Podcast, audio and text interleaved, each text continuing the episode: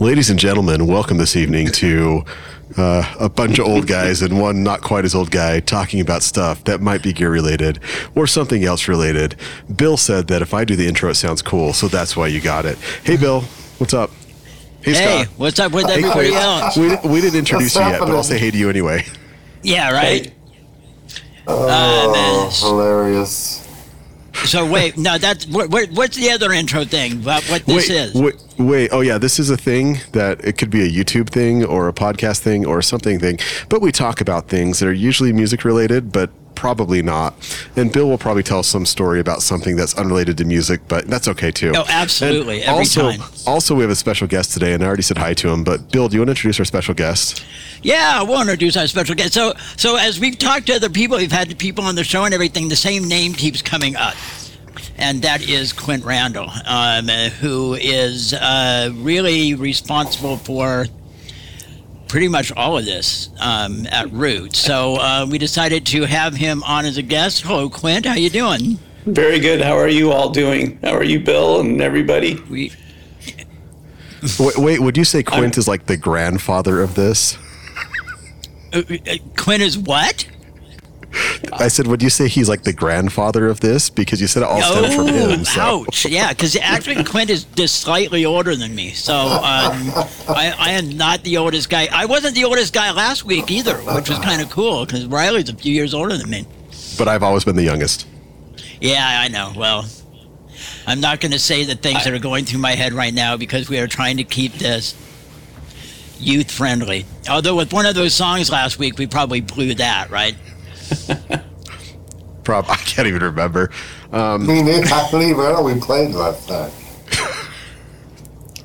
Yes, oh, that's Bill, you're part of supposed being to an give me old Quint an guy. intro. You said, oh, yeah, right. As we forget stuff. Okay, so um, uh, before we get into uh, well, I'm gonna this is just a real short intro. We're gonna like be talking to Quint a bunch because he's had a really interesting uh, career in and out of music, but mostly uh, associated with different musical things over a really long period of time. Um, I met Quint Lord in heaven. God, we are so old. Um, I met Quint probably in like 76. Something like that. Um, we played in uh, competing bands on the same top 40 circuit. Um, and Yes. So we probably hated each other on some level. Uh, Oh, yes. and uh, yes, and uh, I ended up uh, going to work for him at the original Gig magazine, um, and in the wow The Bible. yeah. The, every time The we say Gig hire ever magazine, made. Scott says the Bible. yeah, right. That was. I And, swear uh, to God. I swear to God, that was the Bible for so many people, man. Thank you. It was, And uh, it was awesome. So there we go. So we're going to talk to Quint about a ton of different stuff, and and Scott will say the Bible a lot um, today. uh, but we uh, we didn't tell you we're going to do this, but we do this with all our guests, and so you haven't even had time to prepare. So um, tell us about the top three albums that you were listening to that made you go. Oh yeah, this band thing is kind of what I want to do. hey, real quick, Bill, you remembered our questions. I totally spaced those today. Good job. I remembered. Yeah, last time you had reminded Okay. me.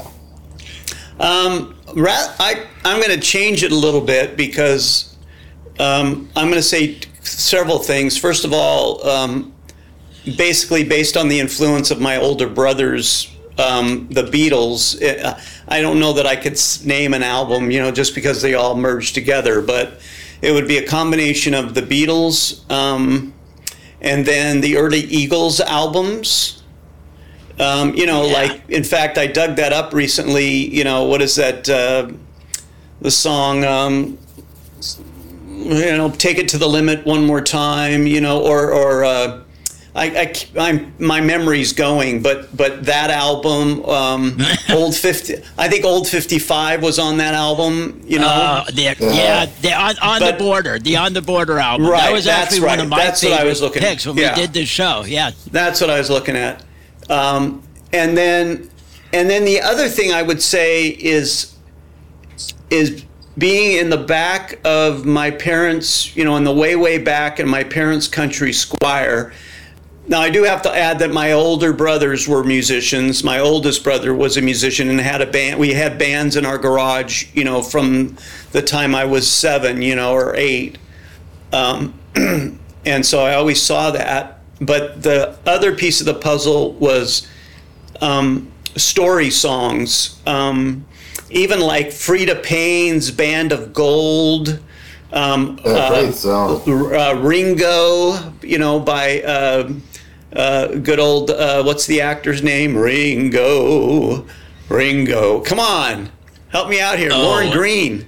Lauren I- Green. I, I, I, he did it. He go. did This was before my time. yeah, it's way before your time.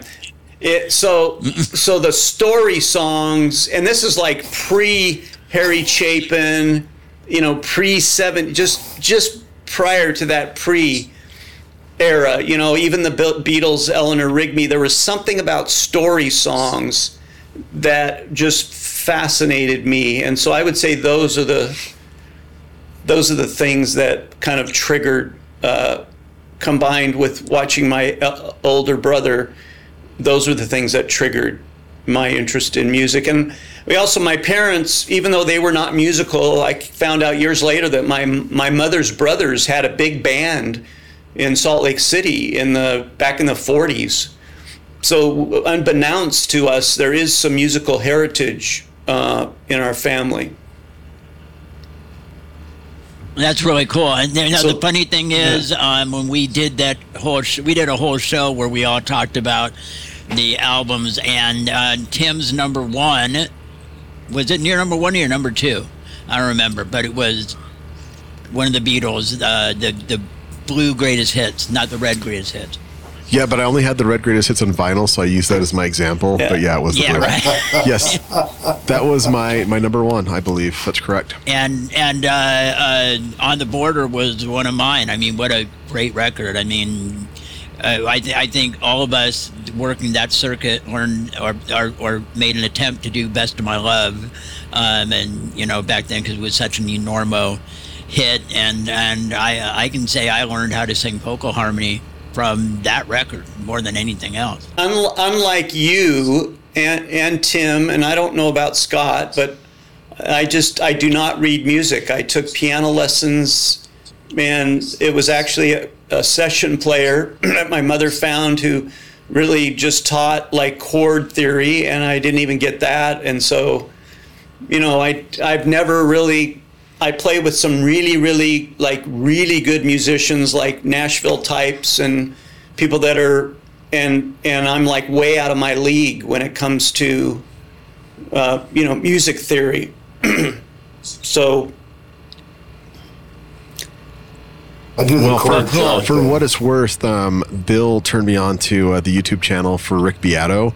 Uh, yeah, I'm shouting out Yeah, something I- who's popular here, and uh, I just I just bought his like digital version of his music theory book Of the- because I'm okay, trying to I'll have- finally learn that stuff, Right. and it's so over my head.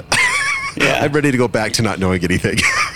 Yeah, that's. Yeah, I wish I, I- knew that stuff. That stuff's like Greek to me. it is like I Greek get to the me. basics, but It, I, I mean, granted, I can you know maybe look at a few notes, but to me, it's it's like so like four dimensional.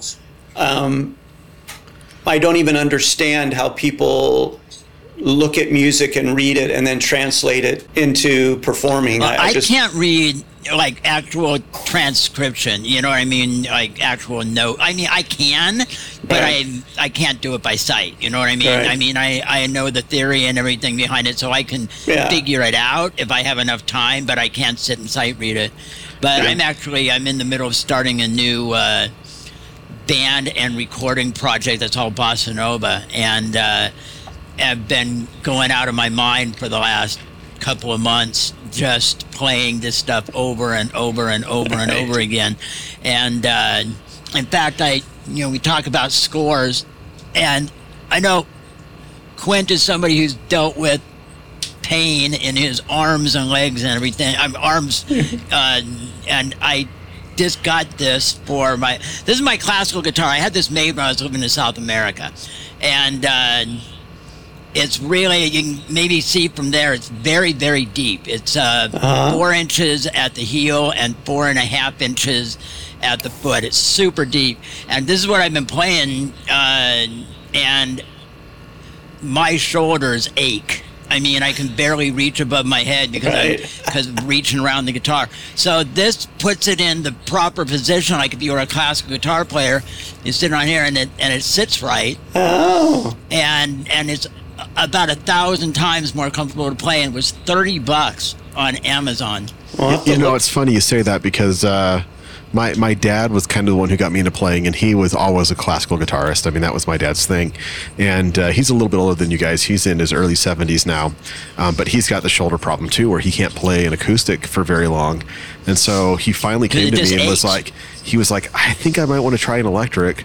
So me and my dad finally went electric guitar shopping. You know, I've been buying them for 30 years, and he finally got interested. And so we did get him his first electric guitar. It's a, uh thin line Gretsch, so it's uh, you know still very acoustic. It's like a full hollow body, but uh, Right. that is uh, that's what he's been playing because he can't get his arm around the classicals for a long period of time anymore. So anyway, Well, that's all it it- took for my dad to decide to play uh, an electric. I'm more like three why chords play in the bass. B is Yeah, exactly. A is A. I don't give a shit about your C don't- diminished 19, 13, augmented, flat, seventh chord. You can shove Yeah. that where the sun don't shine. Well, So, you know, uh, that we, we, we talk about that. It's like you- there's no, you can't really say what the chord is until the bass player plays what the bass player is going to play because that kind of determines it. So on that note, What uh, Quint, why don't you tell us about how you got into music journalism?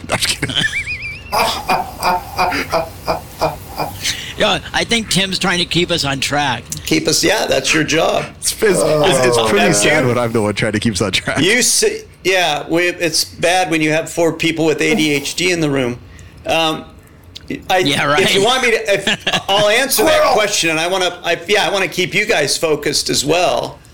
Um, the way Gig Mag is, if I'll just kind of the way I ended up in music journalism, or or um, or the way Gig Magazine came about was a combination of, of factors. The first thing that happened was I made a booklet on how to record um, at- with my brother, Guy, who has a recording studio in Utah, Rosewood Recording. And this was like when I was like, I don't even remember if I was um, 18 or 19 or 20. I, I don't remember. Um, but we made I made this stupid little book and photocopied it like how to do I, I think it was like how to do bounce recording. Like how to bounce from cassette to cassette or something and then we had like pictures of how to record microphones and i put an ad in like circus magazine and Creem magazine and and sold a few of them um, but that kind of got my interest. So i had this interest before i actually got into uh, journalism. Um, you know and then i went ahead and, and got a degree in, in journalism and and you know and then started looking at just having an entrepreneurial spirit. And i you know uh, just got some money together from my dad and my, my wife's uncle uh, and that led to some other financing from uh, a family friend, a guy named Wally Hunt, who helped uh, kind of seed the first, uh, second or third issues. My dad and my uncle kind of seeded the the first issue, and and then it just kind of took off from there. Um, I had a partner who. You know, Bill Evans, you may not even know this, you know, but I did have a partner early on and we parted ways and it was kind of a hard situation. It I was did kind not of one know of about those, that. It was a um, kind of a sweat equity thing where, you know, you felt like one person wasn't, um, you know, able able to contribute the sweat equity necessary. And, you know, so I bought him out and it was kind of painful. Um, because he was a good friend, and and actually I still am in touch with him. Uh, we kind of reconciled a little bit, but um, but yeah. So I don't want to take all the credit for it, um, but but it was it came from prior to that. I had written for my senior project in my journalism program. I wrote the book that eventually became the book that Bill and I finished, you know, 20 years later called Making Money, Making Music. And I shopped that around and then I, I kind of had a deal and didn't have a deal. And then when that fell through, then we took the, me and uh, my friend Bill Current uh, put this together and, and, um, and created a magazine. In fact, just the other day, I'm on Orangethorpe Avenue in Anaheim, and I drove by the Yamaha headquarters where I went in and pitched. And it, I think it was uh, Cow. I don't remember his. You may remember his name. The the guy was at Yamaha Cowas. I don't remember his last name, Ken or something. And it's like I went in there and pitched, and it's like if there was like three companies that like believed in it, and if they hadn't, uh, like I went in and had this stupid demo. It was so embarrassing. I think back at it now, and I went into this guy's office and I, you know, I had a pitch, and it's like if those three companies, Yamaha, and I don't remember what the other two were, but um, if they hadn't done it, then it wouldn't have fall. It would have fallen flat in its face right away. Well, there was the other thing. I had actually worked in Hollywood for magazines. There was a magazine called On Location. I worked for a music video magazine called Optic Music optic optical optic music you know kind of startups and some other so it wasn't like i just started a magazine out of the blue I had worked you know in the industry. I'd written for mix magazine. I'd written for recording engineer and producer. So i kind of knew and I, not that i had a big name but i wasn't just i wasn't like just totally out of the blue. I had i kind of knew i knew there was a niche between the professional recording magazines and the consumer magazines from a from a positioning standpoint. And that's why when I went in and said that was the pitch, it's like there's all this high end stuff, and then but there's nothing for like the working musician, and that's what run you know, what worked. And I, you know, year, a uh, few years later, I used the same model to launch my second magazine, which was for recreational hockey players. It's the same exact pitch, you know. It's just for a different niche. Right. Well, so that's I, how, I think, that's you know, how I got you, into you it. mentioned that. And then the Yeah, third magazine was uh, hockey you know- players who play guitar. No, just kidding. Yes. Sorry, That's more what than you you think. Uh, Um, and, You- but I, I, you know, you mentioned the uh, uh, if a couple of companies hadn't gotten behind it, and you know, I remember the early days of gig, and you know, we we'd get a new advertiser. It was a big deal. Um, but I don't think in in this age, you know, everything's online now, and the cost of starting a new publication or whatever is basically almost zero. Um, and at this point in time, but that wasn't the case back then. I mean, the money was a big deal. No, it was a lot of money, and the- and our- to, and the to start a backers- magazine. yeah, and the backers were Wally Hunt and a few others uh, were very instrumental in, in helping it and, and keeping it going. You know, it, it was. Uh, I, again, you you as you grow older, you you realize you know uh, the help that you had along the way that you've been you know you, you're blessed with for a variety for a variety of reasons, including you know people like Herb Schiff who decided to take a chance and rep the magazine. You know, um, people like that and some others. You know, and so you you uh, you know you realize you get a lot of help along the way. But at the core of that was a community of musicians that you know that subscribed and and kind of got it. And there's like Scott and and then the writers and so forth. I love know? that magazine. Bill knows. Yeah. I, I I preach about that magazine whenever I can. That, that was I swear to God that was the Bible for me for many many years Yeah. in in many different bands that I had, and I bra- brainwash people. To, and I, I would Xerox copies of the magazine and give them the pages that I wanted them to read. Well, well, and there's your downfall right there. Scott was pirating it. Um, I was going to say if you need an autographed copy, I know a guy, but uh, apparently Scott was the downfall, so he probably won't get that. I autograph. have all the copies. I saved because when I subscribed, I, as You- many times as I could subscribe, I subscribed, and I saved every great. single issue, and they're in my office upstairs. Yeah, well, you might your collection might be better than mine. Well, um, when I started at BYU, you know, 20 years ago, uh, that like the director of the commercial music program like tracked me down. He was like, "You're you're the guy that has Gig Magazine. I like that's like the Bible." You know, it was really kind of fun that this random guy that I didn't know. Um, and every once in a while, I do run into people that Who- you know do remember it. And, Do, do you remember who tracked you down? Because I was in that program originally. Well, yeah, it was. Uh, oh my gosh, you're going to put me on the spot here. Um, I'll, I'll remember. It's well, if you were in the Well, program, you should remember his name. I see. I was going to follow that question up It's- with uh, with all your time at BYU. What is your favorite thesis you've ever had to work with? Well, back in the back in the day, there was a student who wanted to look how to see how uh, how the gamification of playing guitar could help a, a guitar company market their products. Uh, a Guitar Hero and Rock Band. That would be correct. That's that was correct, the correct yes. yeah. Hey, just for people who don't know this, um, uh, Quint was on my thesis committee in graduate school, and he that is where the connection to Bill came about because Bill was working with Live to Play, and they were trying to figure right. out how to move online from print, and we're kind of looking for like a unpaid intern for some help. Um, and uh, Quint introduced us, so there you go. Yep. Quint, Quint called me up and said, I've got this guy. He's one of my students, and he's a good writer, and he wants to do some stuff that's music oriented, and uh, and that's where it started. And, and then Scott and I had to share bunk beds at NAMM. Full story. Yeah, exactly.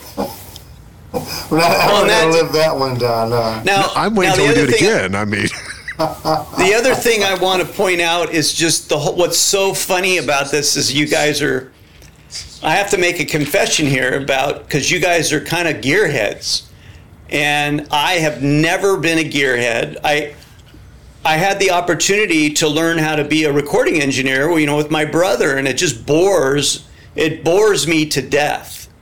Uh, all that studio stuff just bores me to death. Gear bores me. So we go to the, you know, when I was working for Mix, and even when we were gig, it's like I go around. I can say this now at these trade shows. You go around, and it's like, hey, we've got the Frabber Snabber Snabber and the new Frabber Snabber Snabber, and I just want to like and I, and I did my best. I did my best. I mean, I don't even like guitar gear. It's like I'm like I have one bass, I have one guitar, uh, one electric, one acoustic, and it's like I'm just they're like I'm just not into like the whole. You know, I can barely run a, a comp compressor limiter. You know. I'm exaggerating a little bit, but I mean, I can run Pro Tools and you know enough to do a demo. I'm just like, it's just that whole thing. Just like I don't get it. It's almost as foreign as music is to me. So Music the, the funny thing with this, the funny thing with this is, uh, back for Christmas last year, I got myself a Hofner bass, uh, one of Paul McCartney Hofner violin basses, and and Quint's been playing Hofners for quite a while in his band, and so of course I had to text him, and I was super excited because I went and found the La Bella uh, flat wounds that Paul McCartney uses that they make specifically for him, and I was like, Quint, I found these strings. What what do you use on yours? He's like, I don't know. I'll have to ask my brother. so, My so there you go. my That- brother- I, I can yeah. attest to that's that's true. my my middle brother Mark, well, he had I don't know what I don't know if he sent me. He told me to get whatever the flat uh, round wounds. I can't remember, but yes, I'm. I, it's so funny because um, I call uh, they're not those, but anyways. So that's my big confession I'd like to make. Um, on the show tonight is that yes, I can run a, a mixer and you know run this this way, and but you know anything beyond that, I'm just like I just like it's the music kind of a thing. well, I, I guess we can just like we just kill the recording because everything's Yeah. over. We don't have anything to talk about It's now. like so the show. just kidding. Yeah, right. Um, No, I can. well, I, I was you guys actually are looking curious. at me like I like like killed the cat. No, I'm, I'm actually I, I'm I'm actually curious about uh, so what you're doing with your band now. Which, by the way, I believe you're playing in my farm town this weekend, if I'm not wrong.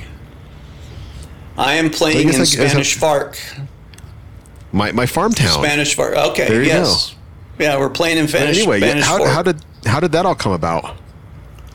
Well, um, when I moved to Utah and started teaching at BYU, I had well. Let me. Uh, uh, you know, we were talking about pain earlier. I have to point out here that I did stop playing guitar. I didn't touch, barely touched my Rickenbacker for about eight years because of some surgery I had on my hands, and my arms kind of went out on me. So I, I literally, my arms hurt to play. Um, but, anyways, I started when I was back in Michigan getting my PhD, I started writing again after about, or really writing in earnest, really writing and studying the songwriting as a, as truly as an artist and studying you know, song form and, and songwriting theory more from a Nashville perspective. Um, and just because that's where the storytelling, you know, was was is based a lot of it nowadays. And so, um, you know, I've been to Nashville a few times uh, while I was living in Michigan and starting to, you know, write and pitch songs and stuff like that. So when I moved to Utah, I found um, I found a guy uh, named Jeff Hinton on the internet, uh, just and it was like, man, this guy can sing, like really sing. He kind of sounds like a cross between John Denver and James Taylor, and uh, and I just called him up and I said, and he had actually written a little book about songwriting, and so here I was, someone who had been a music entrepreneur, and here and he had kind of it's like here's a guy who wrote a booklet on how to write a song or whatever, and so we kind of hit it off and started writing, and then we started pitching to some of the the Christian, uh, we did some demos and started pitching to some of the Christian labels um, in Utah, the local kind of quasi semi gospel Christian labels, and got signed. You know, it was just it was just like a side hustle, which it still is. And I'm just saying, and so then that led to you know my brother-in-law who I played. Um, you know, in, in, bands with on and off uh, since I was in, or when I was in college, Jim Hollister, and then Ron Saltmarsh we hired to uh, do strings on our first album, and he's he had been in Nashville and lived there for ten years, um, and had a track record, and so he kind of ended up in the band, and so it's the four of us. So we've done seven albums now over the last 17 years or something like that, and we we gig out a lot and uh, we just you know no one's buying CDs anymore. That's we can talk about the business of music. I would love to talk about that because that's fascinating. But you know, for example, we used to do we could do up to you know anywhere between eight to twelve hundred dollars uh, in CD sales at a gig. Um, and just wow. you know that's really have, good. We yeah, it really. I mean, we like literally. I mean, and this isn't a gig with fifty people at it. This is a gig with like three hundred people at it, right? Uh, if not more. You know, outdoor summer concert is what we tend to do, but we we've done. You know, we our highest CD sales were was about twelve hundred dollars, and a good night was eight or nine hundred.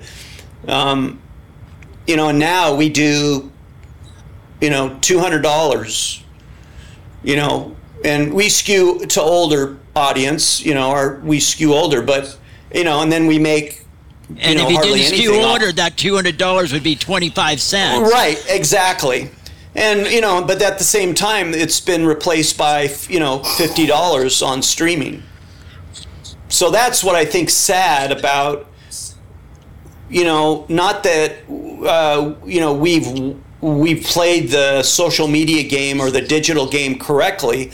I'm just saying we had a model that could reproduce itself where we could earn money, you know, over and above the gigging, but we would put money away and then we would generate money to produce our new albums, you know. And granted, we're doing in home studios and stuff like that, but but still there was co- there was significant co- you know significant costs involved. Um, the first four our first four albums we were signed to a label. Um, but then as you know as things went on it was like the label was like well we we're not making money off CDs anyway either, you know. So I just think that's what's it's you know other people have taken advantage. I mean I think the same amount of money's out there. It's just shifting around. But I just think that's kind of a bummer. Um, where now it's like you know we used to we just have to charge more and we have we do fewer gigs just because we can't. Uh, you know we can't make the money or a little bit of the money on the back end on CD sales like we used to. So that's that's well, what you just said bit of a about the uh, about the money shifting around. I think Yeah. is really right. You know, I mean, and and the way it's shifted around though is it's concentrated at the upper end. It's, Yes, that- you know the it- it- I, I read it- a thing one time. It's like like point point one percent of of the artists are making ninety percent of the money. Yes. and everybody else, you know, by by the time you get down to the lower fifty percent, they're making nothing.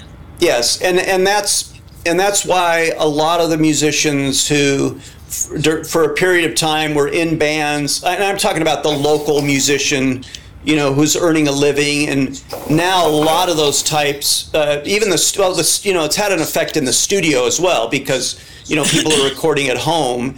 So the, the the number of studio musicians required, you know, aren't, uh, and that's tied into sampling and all that kind of stuff, you know, and sampling instruments. But the point is, is a lot of those guys who used to make a living as a studio musician, slash live player, and I'm not talking about the big time people. I'm talking about the local, you know, independent musician. They have to, you know, they're these they're guys like teaching lessons, and you go, my gosh, that guy, you know, you go, wow, this person's teaching lessons again. I know someone that's touring with, now this someone's doing it more for fun, but this guy's like literally touring the world with a major act, and he's teaching lessons just well mostly for fun but but you know it's just an interesting market so which is one of the reasons you know people like us have day jobs well, you know, it's it's interesting you say that because uh, I have a good friend down in Vegas uh, who started taking guitar lessons from a guy who was a touring guitarist for LA Guns for like 20 years. Um, so toured the world, was endorsed by BC Rich, all kinds of stuff, and uh, now he's teaching lessons in Vegas. You know, and he still does a bunch of studio work down at LA. Like he'll go Yeah. down and do stuff for people It- and whatnot. But yeah, that's kind of how he makes sense to me. Is teaching lessons where it's for like 20 years. He was playing in a huge rock band all over the world.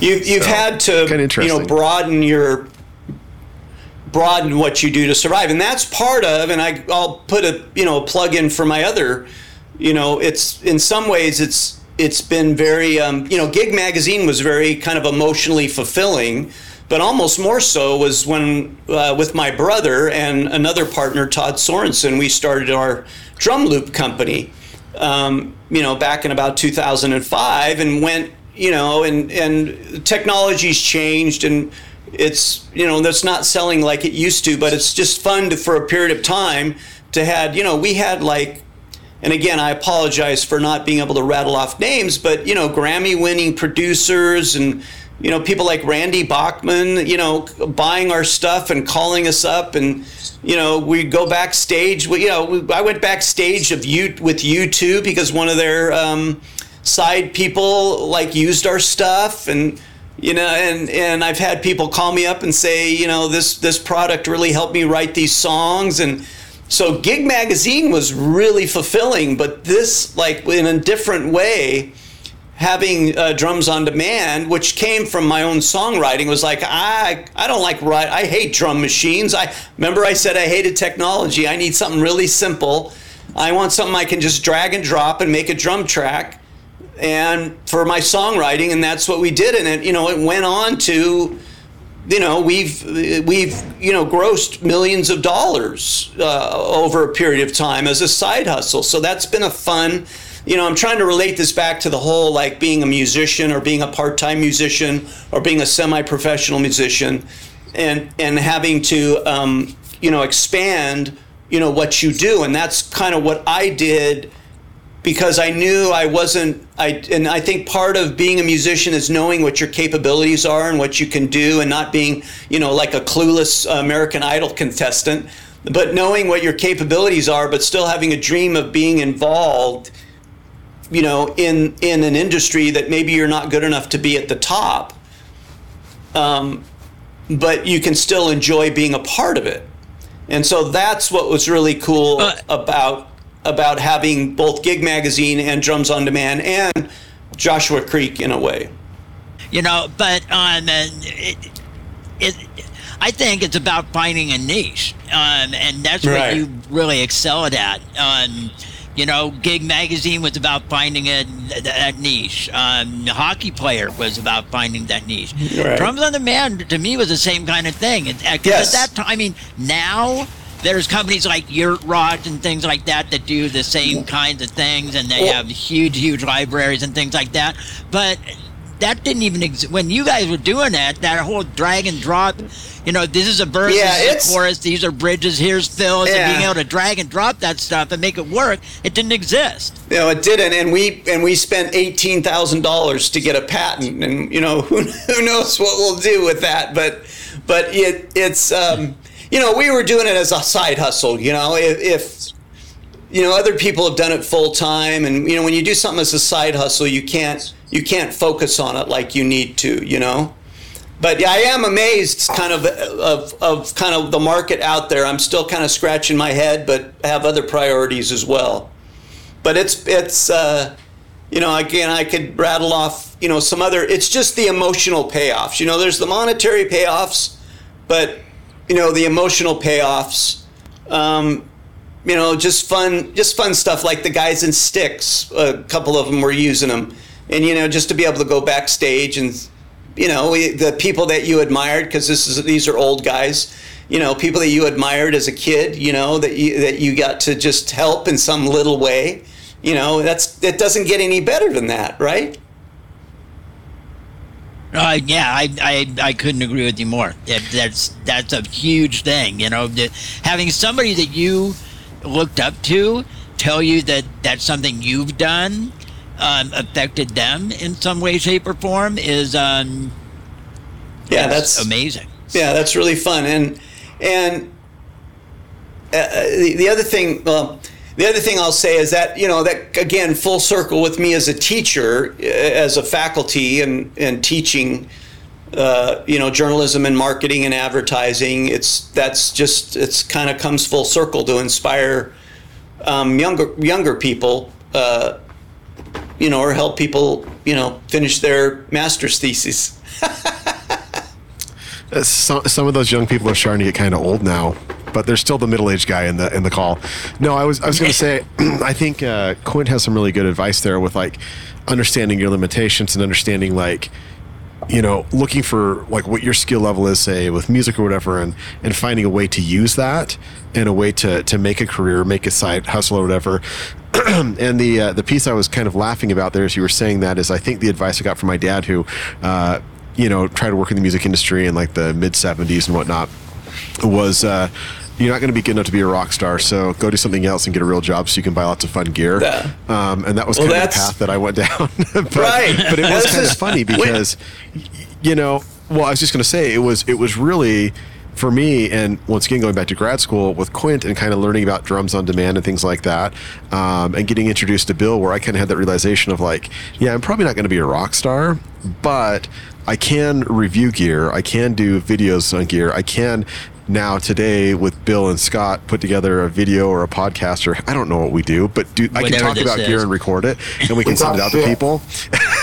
but there, there are things you can do within your limitations where, you know, I may just be a mediocre musician, but I can still talk about it and hopefully encourage other people to do something cool. So I have made Well, I a think- career on mediocrity.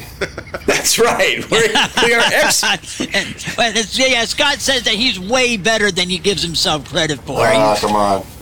well and that's now Uh, you again know, and I, I never really cared about being uh, rich and famous. I just always wanted to be a working musician, and so it, that's, that's it. That's what I've done my entire life. My dad wanted me to be a plumber, right. But you know, I, I, that wasn't in the cards. my my uh and, then, and I'll just keep talking about the specialization thing or niche and it musically as time has gone on especially when you do music as a side hustle um, you only have so much time you know and part of my side hustle thing is i'm just adhd it's like i, I can't just sit around and, and write. So as time's gone on in my uh, musical career i've specialized mostly becoming more of a lyricist i mean i still there are songs that you know i write but most of the time I write the lyrics for my my co-part my partner in crime, my partners in crime. and I provide you know lyrics, and then they take and write these beautiful melodies. And but sometimes I bring the melody to the table, period, or a whole song that's halfway written. But I only have so much time, you know, and talent, and I found that like the lyrical storytelling is like what I really enjoy doing. And so that's what I contribute, you know, and I contribute to fiddling around with video and stuff like that now. But, you know, a lot of the musical stuff, I don't, you know, I play like I play bass live, but I'm not good enough. I don't play in the studio. I'm not good enough. Like there's a million people uh, better so you don't actually play on the records? Not not lately. The first few I played a little, but even the first few I didn't play very much. I just played a guitar here or there. Um, so yeah, it's kind of like the uh, the Wrecking Crew a little bit. Now, um, but but again, it's like uh, when you that was the other thing that I learned from Jeff when I when I started writing with him. It was like, hey, let's record. And he's like, I don't I don't play guitar in my demos. I hire people. And I was like, oh, you do that? And it was like, yeah. And it was like suddenly I went from these hokey demos to these really killer demos, and then doors started opening. And so um, it, that just kind of focuses on go, hey, you know what? I'm a writer more so than a performer. Now, live is different. You know, I, I can I can sing on key, I can harmonize, I can do all that stuff really good, um, and and I can play. You know, I can you know fake the bass. Um, but I'm not a real musician, and I've never been a real. Yeah, yeah, you know, garage band, uh, meaning uh, the old version meaning of garage band not the product but Right. you know a, po- a pop a pop rock you know 80s rock band where you just go dun, dun, dun, dun, dun, dun, dun, dun, dun, you know i'm Carry right now around if on I- E for so long. yes I, I mean i recently learned just a little little bass lick and it's like i'm just so thrilled with myself. I can't even fetching read tab. Oh, ta- I hate tab. I'm, I'm morally opposed to tab I on every level. You So, know, so the funny it- thing is, I uh, I learned to play because of Tab, but it was like crappy online tabs because those started out when I was in high school. The original Olga, the online guitar archive. yeah, whatever, yes Olga.net, that's right Yeah. Olga. Where they were like the the terrible tabs that people made. That that's how I learned to play. Was Yeah. downloading those. I probably have. Um, in a box somewhere down here, Uh, like, they used to give us like an allotment of bunch of- paper in the uh, high school library, and I would go and use my allotment every term and just printing off crappy tabs off the internet. I probably still have some here somewhere. These are my charts now. Now you can't even uh, see it. I see a bunch of white. I can't remember anything now. I, I, I to, have you know. seen Scott's charts. I, I, oh, I Scott think they're and I have played in Are they- bands together, and Yeah, I I have seen his charts, and Turn they down make the sense to him, contrast, and they work really well. But But but anyway, so I think no, I'm still not going to Anyway, win. I, I just right. I, my charts are just really the arrangement, and then I'll write Right. in notes to to cue my memory. Oh yeah, I gotta play this. But if Right. somebody else looks at it, they'll be like, They'll be- "Well, this is just a bunch of notes on the paper. Yeah. How do you play Yes. this song?" And Well- and I think For my chart, it, my chart, you gotta know. You have to know the song, and then the chart makes sense. yes, and that's kind of the shorthand I've made for the originals and the few covers that we do. It's like I have my own little version. I make recordings of my fingers so that we do we do a Christmas show or five or six Christmas concerts every year, and I I forget all the songs and I have to. I mean, that's just the whole fascinating things. You know, you see these guys in concert, and you know, what's the story? I heard Tim McGraw being interviewed, and it's like they feed his lyrics through his inner through his inner ear monitors. He has a guy telling him his lyrics. He doesn't use a, a floor monitor. You know, a, a video you know, monitor. Well, it's, it's funny you uh, mentioned Tim McGraw. We all 'cause use iPads now. I know. We I all was use gonna iPads. say, uh, I was going to say my my uh, thing I was going to start off today's episode with, but I already talked about it with Scott for a long time. Is I went to my first country concert ever, and it was Tim McGraw. My my wife made me go. Um, Okay, you- okay. And I actually kind of had fun, even though the sound was awful. But uh, Yeah, well- he surprisingly put on a great show. So there you go. That was my uh, my new update for the week. We didn't do updates. That was my fault because I kicked things off. But anyway.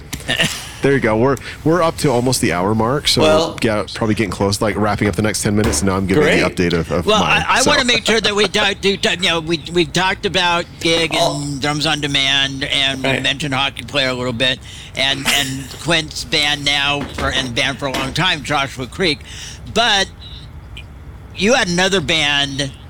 So, well, I again, again, I have to, I have to be careful.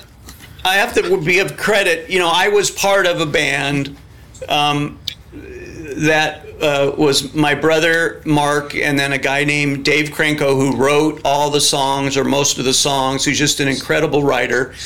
And you know, the long, the short story there recently is is my brother Mark was digging through some some filing cabinets, and this was a, a power pop band from the '80s. Uh, kind of a, you know, we got played on the Bings, by the KROQ. way. Yeah, called the Bings, as in Bing Bing cherries. Um, and uh, anyways, and we we had a you know printed a 45, and then we did some other demos and did the whole shopping thing, and we were clueless, but whatever.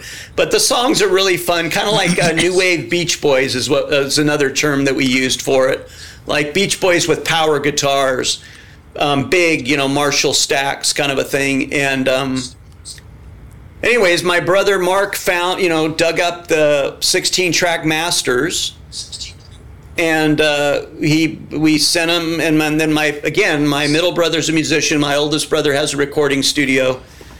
And uh, so we we sent the uh, we sent the tapes to Hollywood to have them baked and transferred to Pro Tools. And on and off over the last year and a half we've gone into the studio with my brother and, and been mixing them so we're to you know release them to digital or release them to vinyl so it's just so fun to take these tapes that were 16 tracks from the 80s and to remix them using today's technology but still you know remain true to the original sound. And what's hilarious is that there's only fetching 16 tracks. They're so easy to mix. It's like you know it's like 16 tracks. How long can it take so i've been working with my brother Long guy time, man. yeah, and he's and he's uh, been so kind to help us out, and we're supposed to finish here in the next couple of weeks, but we've been saying that for months now. But um, the idea is to either, uh, you know, depending on what's going on, is is to do this vinyl. You know, we never did a full true release, so it's fun. Forty five years later um, to be working on this these tracks, and they're you know again they're very strong songs and uh, really strong harmonies. I can't remember if I sent you anything, Bill or Tim. Oh, I think I did send you a couple things. No, I, yeah. I have. I, I'd love to hear. I mean, I, I, I, I remember you playing. Yeah, you remember the I- original. I, I think I Yeah, have we- with the Bing's 45. Yeah, and what's uh, let me tell you a funny story about that is you can. Uh, we find them for sale. There is a niche again. Back to the niche thing. There is people that there are people who collect weird new wave bands from the '80s on vinyl, and so we seal that that or that save your. Um, if you haven't gotten written of our 45, it sells from anywhere between 50 to 75 dollars on these collector sites. Like I can go on right now and find it for sale uh, at a collector site. Um, so it's just funny to have a band that I've had people call me up looking for like uh, we found this photo uh, where's the record? And it was like well that wasn't a record you know that was just a demo tape. But we've had i've had collectors contact me at, at my day job looking for paraphernalia from this band. Not that we were famous but that is this there's this collectors of something about the 80s and california and the sunset strip and so we were part of that thing. And so again, it's just funny to, to something you were involved in that really didn't go anywhere to see people are like paying $75 for a single. And I've got like seven of them in my drawer. and I'm like, we're gonna save it for my retirement. so that's This, So- this has got so me they- wondering if my dad's 45 that he made back in the mid 70s, if it's it worth anything. Because I know he's You got a bunch never of know. I of that mean, that never sold. you know, I should go look into right. it. You should never know. But so really the you know, the reflection is, you know, it's it's you know, for someone who wanted to do something in music and having some people who helped me along, I've been very, um, even though I never got rich um, per se, I've been been very blessed, and and have some fun, you know, war stories to tell. And some of you have been involved in those. Yeah, if we get to play Well, music and people pay us money, or e- even just get to listen to us playing music, that's that's weird. Well, and that's Right. again one of the beauties of the industry as it's changed is the barrier to entry has come down and now anyone can make music. It's like talking. It's the same things happen to journalism, you know. The journalism industry is destroyed because Absolutely. everybody can do it. It's the same, but the beauty of it and and that's the beauty the beauty of it, especially for gear manufacturers, is they can make this stuff and it doesn't matter if you're famous or not. It doesn't matter. What matters is if you enjoy making music with the instruments that you've bought. That's all that matters.